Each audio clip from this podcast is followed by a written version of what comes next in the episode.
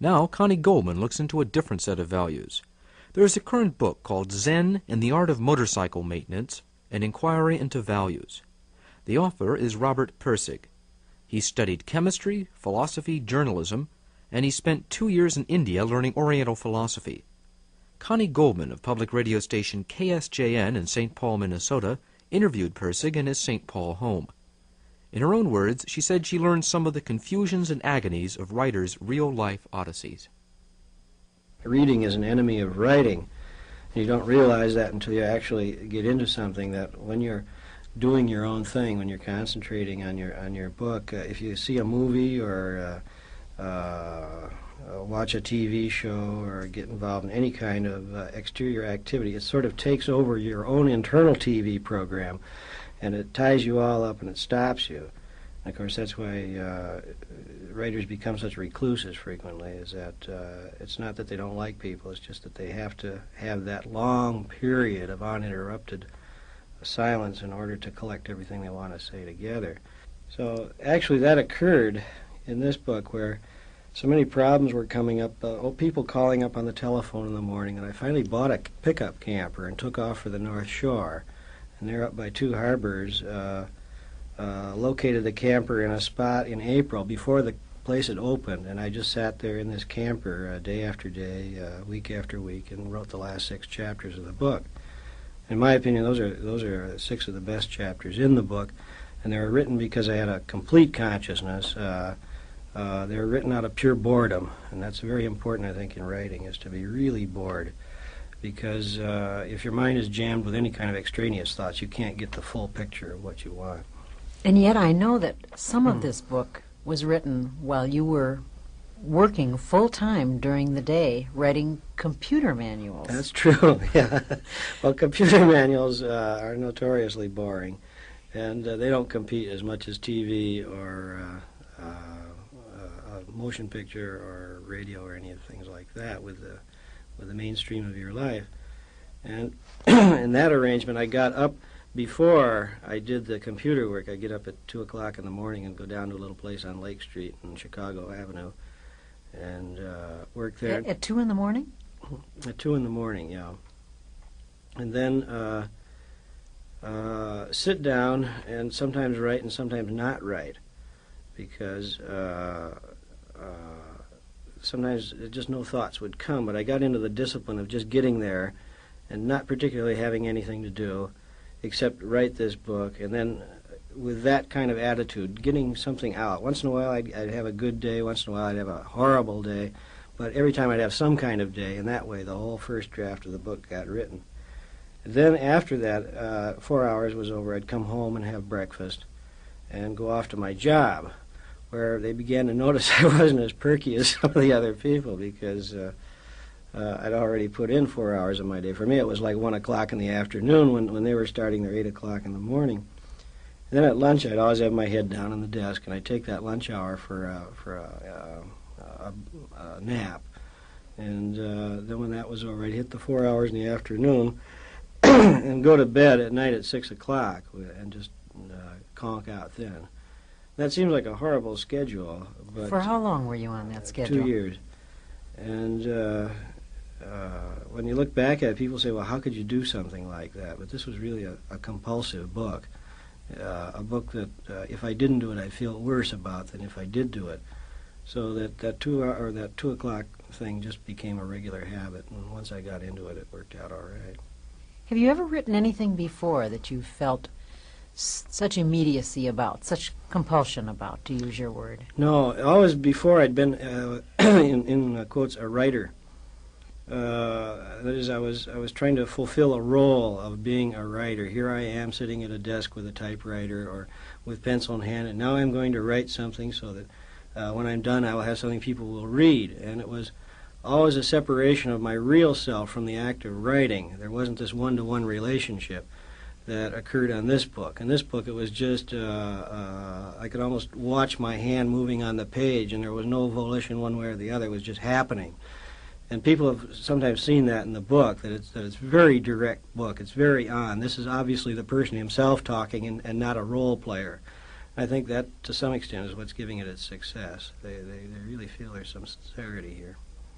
And to back up a little, I could say when I first started the book, it uh, began as just a little series of essays. I thought it wasn't going to take more than two or three weeks at the most. Then it became two or three months, and before I was done, it took four and a half years. But these first essays were just a little kind of uh, uh, a, a, little dissertation on the relationship between technical values and human values, uh, bringing up some information that I picked up in, in my work as a technical writer and, and applying it to the situation. This gradually expanded and expanded and expanded until these essays are kind of the nucleus of an entire novel. So we really have a, a, what we call a, a, fiction, a nonfiction work embedded in a fiction work, uh, or, or we'll say uh, a dissertation embedded in a narrative. We'll put it be, put it a little better. In one place in the book, you say something, an expression that one has heard many times before. Something about it's it's better to travel than to arrive. Did you know where you were going to arrive when you were taking that journey? When your hands were automatically mm-hmm. typing that manuscript? No, you never do. Uh, that phrase, it's better to travel than arrive, is one that stayed with me since childhood. I've always had a wonderful time on trips, and then just as we get to the destination, I feel so let down, so sad that the trip's going to be over. I feel so stupid because all through the trip, all I could think about was getting to the destination. So what I'm trying to say is, is to remind people of, of a principle which is actually quite important in Zen, is, is that you should pay attention to where you're at right now and not where you're going to be in the future. And uh, I think that's the the root of that expression. It's better to travel and arrive. It is better to travel and arrive. I could say also you never you never stop traveling. Really, you never do arrive. It'd be a better a better way of putting it, maybe. What happens to you when you do have your eyes just on the goal? What happens to the well, let's see if I can remember mm. one of the analogies you used in the book, uh, the appreciation of the, the minute to minute experience. I guess that's fairly strong in the book that that that uh, eternal insistence that you watch what's right here and right now and not anything else. Uh, uh, the past and the present are always, the past and the future are always contained within the present, and and uh, uh, it's so important to see this and yet it's so difficult to see this truly that, that the Zen people have invented meditation for that purpose. I, well, I don't know if meditation is for that purpose, but frequently in meditation you do get pulled right into the present. Your thoughts about the future and your thoughts about the past tend to die down, and, and you're just, sitting there, you see. And, that's, and that gets you into the now, into the here and now. You're fixing is like Zen's sitting. Uh, sitting is the simplest thing, is probably the simplest Zen practice there is. But of course, uh, the same things you do in sitting, you do in everything else. And at, in this book, I simply decided to talk about motorcycle maintenance as a Zen activity, although I've never objectified it. Uh, I've tried to do that because I feel that uh, frequently people get the idea that Zen is something apart from the everyday world, and it never is. And, uh, and I'm trying to bring that point home with the use of motorcycle maintenance. Uh, this is not an exotic activity, at least normally considered. This is not going and sitting on a mountaintop or contemplating the petals of a flower. This is just getting in there and getting your hands greasy, and yet that's still Zen. And uh, that's that's sort of what's behind the title. And uh, so, uh, while I do, as a matter of fact, sit regularly, and I'm a, medit- uh, a, a practicing Zen Buddhist, uh, the book didn't go into that. Uh, that. Enough has been said about that by people who know it better than I do. But I did want to emphasize that uh, this everyday aspect of Zen and, and, see that by concentrating on everyday aspects of life, you can expand your understanding of the world just as well as by the more exotic techniques. At, at one point in the book, anyway, mm-hmm. you introduce the idea of being stuck, of stuckness. Oh, mm-hmm. yeah. your word, I think. Yeah, that's right, stuckness.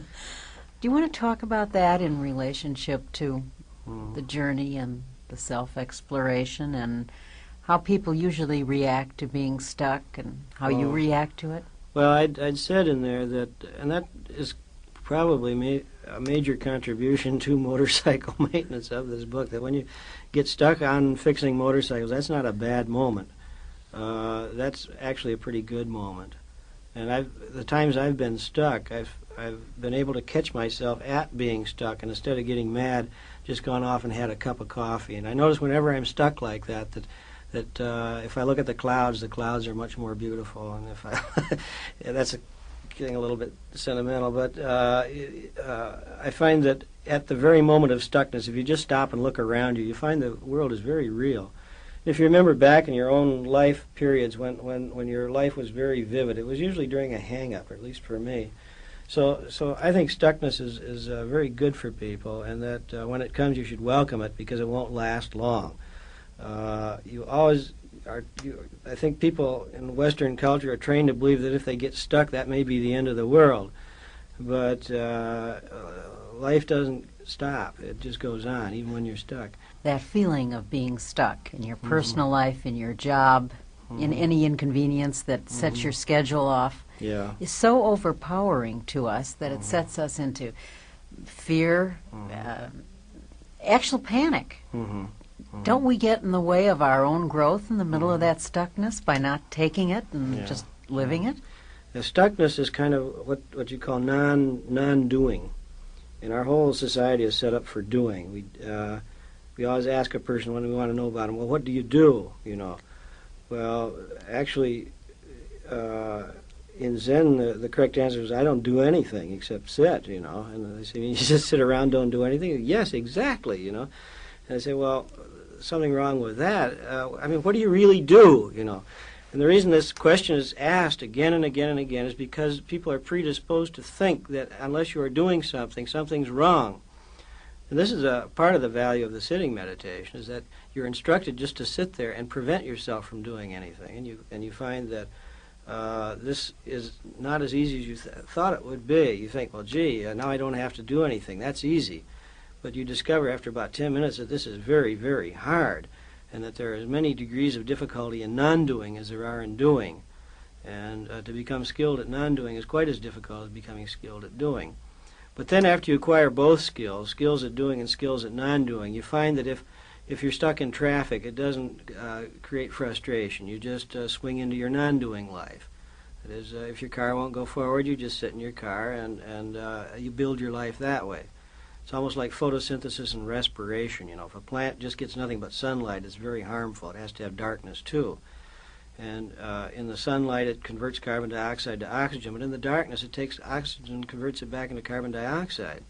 And I think people are like that. You have to have some t- periods of doing and some periods of non-doing. And when you get both of them in a in a mixture back and forth, then you really lead a much fuller life than if you're always committed to doing. So, so many people say, "Well, I, I don't see the purpose of, of, of Zen. You see, or the purpose of just meditation." And uh, the reason they don't see it is because they're committed to doing it. You don't do anything, you know. But when you don't do anything, all that garbage in your head that's accumulated from all this doing during the day starts to come to the surface and float away, and your life is purified again, or at least your your your uh, mental life, uh, psychic life, and uh, this is very valuable. And I think it's a, a, practice which is coming in very strongly, and not just in Zen, in all the meditative uh, disciplines. What you've just said makes me think about the other concept that runs mm-hmm. through the book, maybe the most primary one Hmm. The idea of quality. Well, that's and how your perception of mm-hmm. quality develops. Yeah.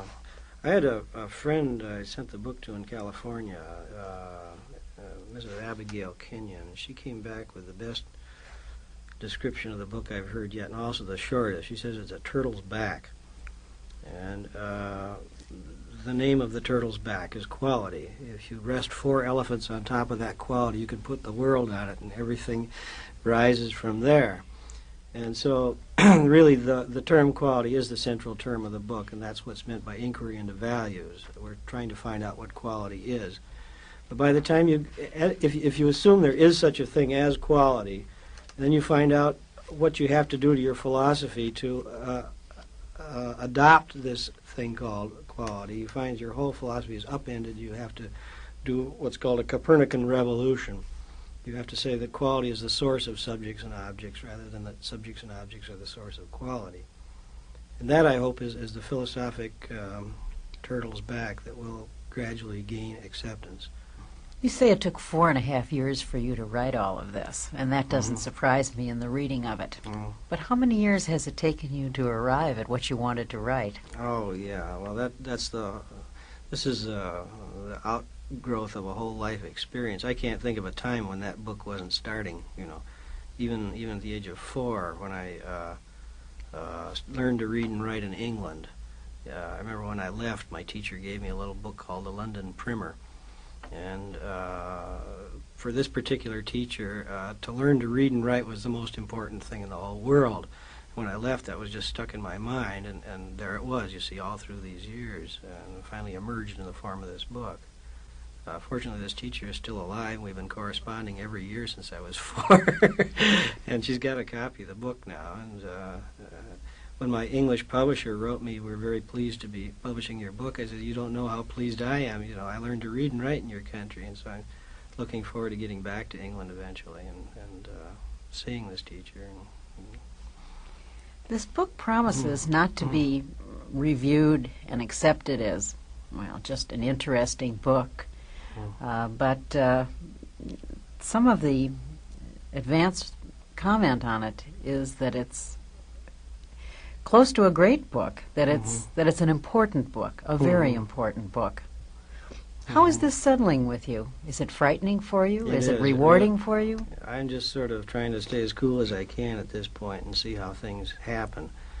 Uh, it's all a new experience for me right now, and the, and uh, uh, when time reporters come into your living room, it just uh, creates a scene that uh, is uh, sharply different from you know any kind of life you've led before. I don't know what's going to happen. Uh, I'm really playing it by ear right now and listening every moment. Uh, my big effort right now is just to keep cool and stay calm and, and see what happens.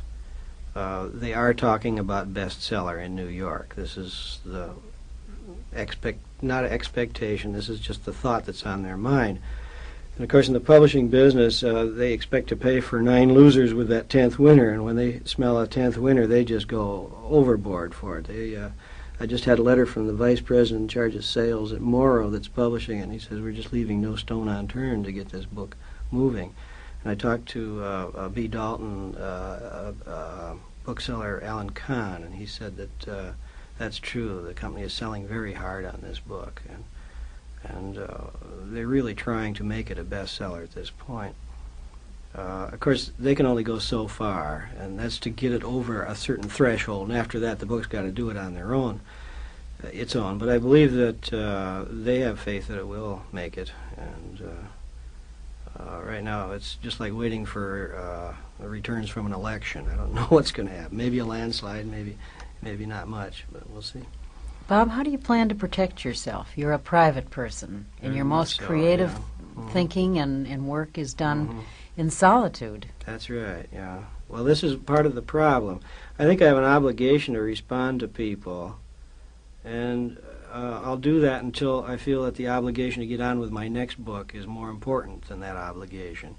Then I have this pickup camper, and I can just jump in it and take off, and nobody's going to know where I am, and I have all the solitude I want.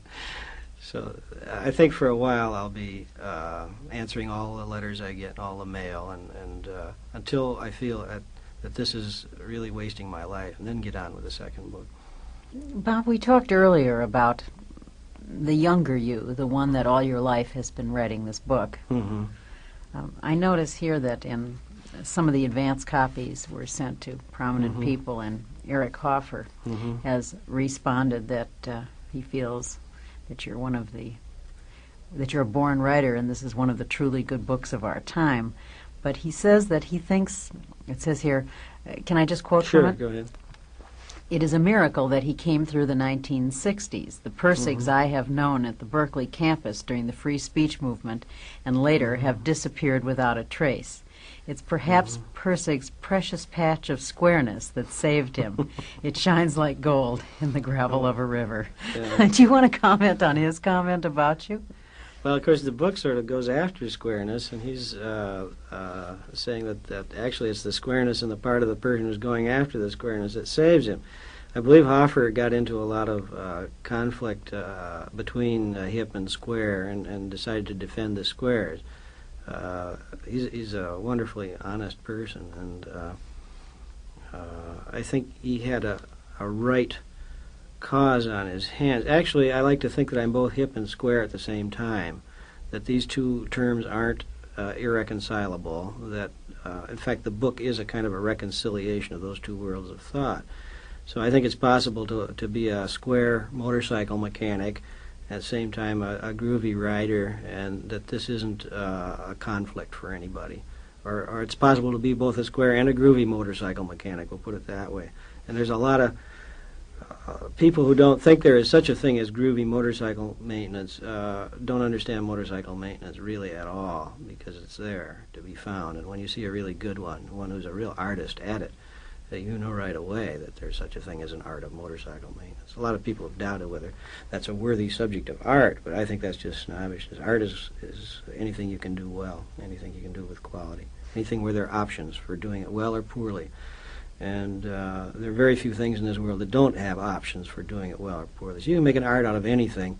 And I think that making of an art out of your technical, technological life is the way to solve the problem of technology that the book takes up. I think there's no question that there is less contrivance in this book than anything that I can ever remember reading. Okay. It's Mhm.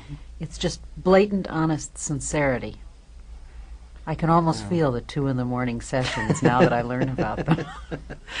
I could tell. There's a thing, something I can tell you. Uh, when I was a student at in the graduate school, of the university here, uh, I uh, spent almost nine months studying under Allen Tate, uh, who was a, a poet and uh, uh, teaching a graduate seminar in composition.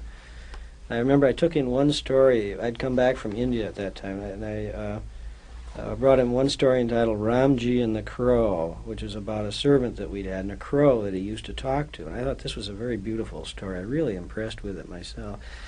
And I showed it to him, and he read through the whole thing, and he, and he says, Well, what do you want to write all this exotic stuff for? He says, Write about what you know. And he said, If you write about what you know, and you do it you know, carefully and sincerely and make sure it's, it's really what you know, he said, that'll be plenty exotic to everybody else. And and in this book, I've really tried to do that, and I've tried to justify what I've done to myself by saying, well, it may be right, it may be wrong, but it sure is what I know. You see, and that that I suppose is responsible for that feeling of, of directness that you get. Uh, it was just trying to get a one-to-one relationship between myself and, and what's on paper.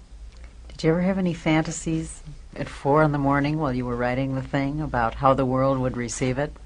Well, I had them, but uh, they wore off. You know, you, after about three or four months, uh, there's nothing keeping you going except this this compulsion.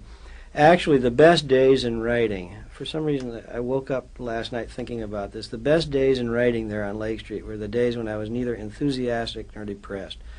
Uh, some days I'd say, "Oh, this is the world's greatest writing," and then I'd look at it the next day and it was just awful. And sometimes I'd cut it so badly that uh, I'd really ruin something that really wasn't as bad as I thought it was. So in the days when I was elated, I would I would put in stuff, but my critical faculty had had uh, weakened, so I was getting in a lot of slush that really wasn't valuable. And on days when I was depressed, my critical faculty was working way too strongly, and I'd throw away perfectly good things. So, so the very best day is the day when you don't really care whether it's good or whether it's bad, when you're just sitting there writing. When you trust yourself. Yeah, or or, or when you just don't even don't e- are, are not even conscious of yourself at all. It's just a, uh, when you get that total lack of self consciousness, then it happens. Then it starts coming out on paper. But sometimes it takes months before you can get to that point. You see, and you have to throw away those months of work because you realize then at one point all of a sudden you're hitting. You know, it's just coming out strong. And I've heard that said by many many writers. The way to learn to write is just to write. And what they mean is that if you keep up the discipline, sooner or later it's going to just uh, reach a point where nothing else is motivating you except the, the words themselves. See? But Bob, mm-hmm. that is exactly what the book is about. When you talk about doing an mm-hmm. activity, planning it and feeling separate from it and evaluating it as you go along. Mm-hmm. You're really separate from what you're doing. That's right. yeah. Then you talk about fixing the motorcycle, and Mhm. the only thing that exists is what you are doing right then, the involvement in it. Mhm. So you're really talking about your writing, you're fixing your motorcycle, your mode of most successful living as all being the same. Yeah, it all comes out to be the same thing. Actually, the sitting is the same thing. You start Yes. out feeling, oh Lord, uh, I hate this, and then later on you feel, oh boy, this is wonderful, and, and you're wrong both times. It, it, uh, it's just sitting. And uh, the book was just writing, and the motorcycle was just fixing. And, and when you get down to that nothing special thing, there's a very famous late Roshi from California, uh, Shunryu uh, Suzuki, who used to say, uh, used to talk about just sitting and nothing special. And uh, to some extent, in this book, I've tried to talk about just fixing and nothing special. But of course, when you take that attitude, everything special comes in. You know, uh, you try for nothing special, but in the process of getting there, everything comes in, including the kitchen sink.